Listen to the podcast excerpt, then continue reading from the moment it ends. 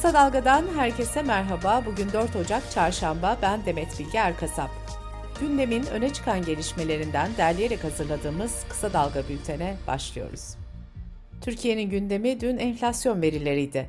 Türkiye İstatistik Kurumu'nun verilerine göre aylık enflasyon %1.18 artış gösterdi. Yıllık enflasyon ise %64.27 olarak açıklandı. TÜİK 2022 yılı ikinci yarısında enflasyonun %15.39 olduğunu duyurdu. Bu veriyle birlikte memur ve emeklilerin Ocak ayında alacakları maaş zammının da en az %16.48 olması kesinleşirken Cumhurbaşkanı Erdoğan bu oranı %25 olarak açıkladı. Buna göre memur ve emeklilere enflasyon farkının yanı sıra %8.52 oranında da refah payı ile birlikte yılın ilk 6 ayı için %25 zam yapılacak.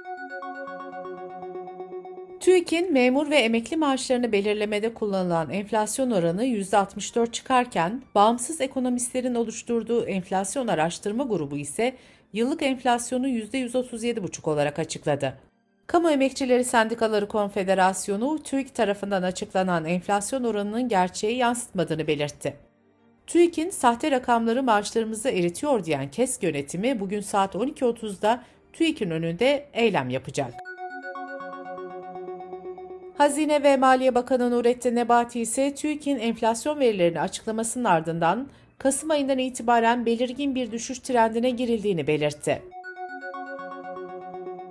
Enflasyon verileri tartışılırken ekonomist Mahve İlmez, Aralık ayındaki düşüşün 6 temel nedenini şöyle açıkladı. Benzin fiyatlarında indirimler yapıldı, dolar TL kurunun Aralık ayı boyunca sabit kalması sağlandı. Kira artışlarında %25'lik sınır devam etti. Piyasada fiyatlara müdahaleler yapılarak fiyat artışlarının daha fazla olması önlendi. Bankalara %8 ila 10 dolayında faizle devlet tahvili satılarak bütçe açığının bir bölümü bankalara finanse ettirildi. Vergi gelirlerinin olması gerekenden fazla gerçekleşmesi sağlandı. Gündemdeki bir diğer sıcak gelişmeyle bültenimize devam ediyoruz. Ülke Ocakları'nın eski Genel Başkanı Sinan Ateş'in 30 Aralık'ta Ankara'da öldürülmesiyle ilgili soruşturma sürerken MHP'den açıklama gelmemesi eleştirilere neden olmuştu. Birçok MHP'li sosyal medya üzerinden istifa ettiğini duyurmuştu.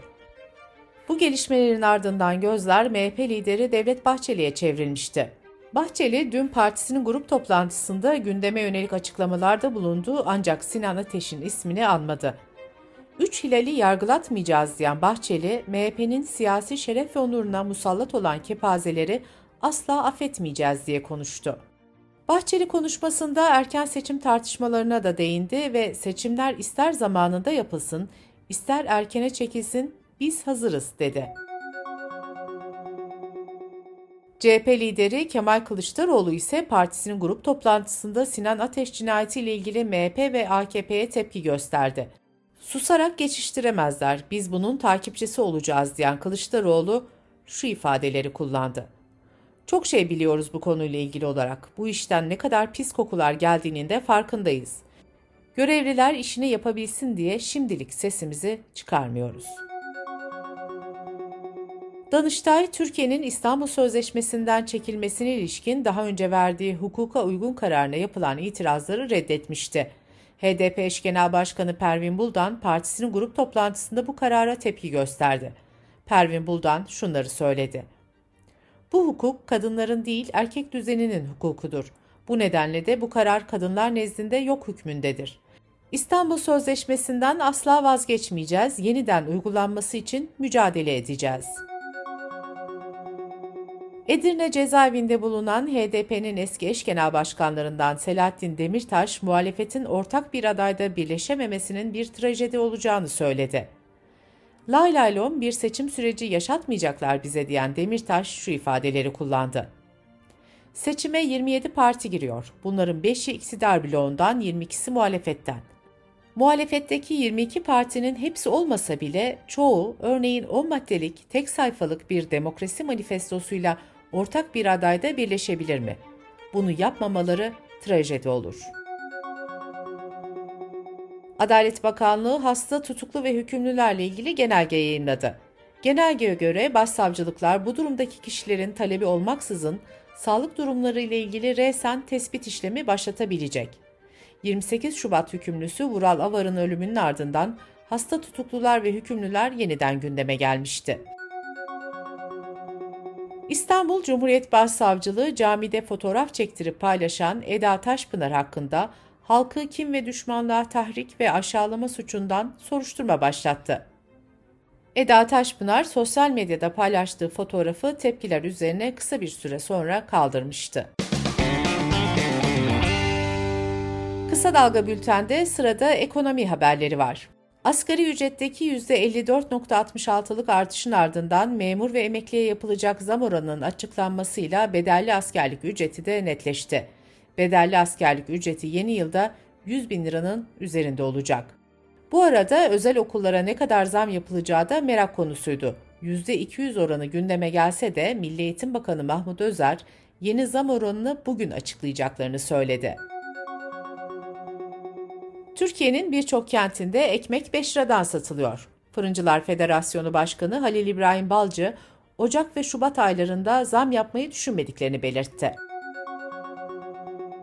Türkiye İstatistik Kurumu'nun enflasyon verilerini açıklamasıyla birlikte alkol ve tütün ürünleri üzerinden alınan ÖTV'ye %22 zam geldi. Buna göre en ucuz sigara 32 lira oldu. Bira 3 lira zamlandı. 50'lik bir kutu biranın fiyatı 28 liradan 31 liraya çıktı. Giyim ve tekstil sektörünün temsilcileri geçen hafta Hazine ve Maliye Bakanı Nurettin Nebati ile görüştü.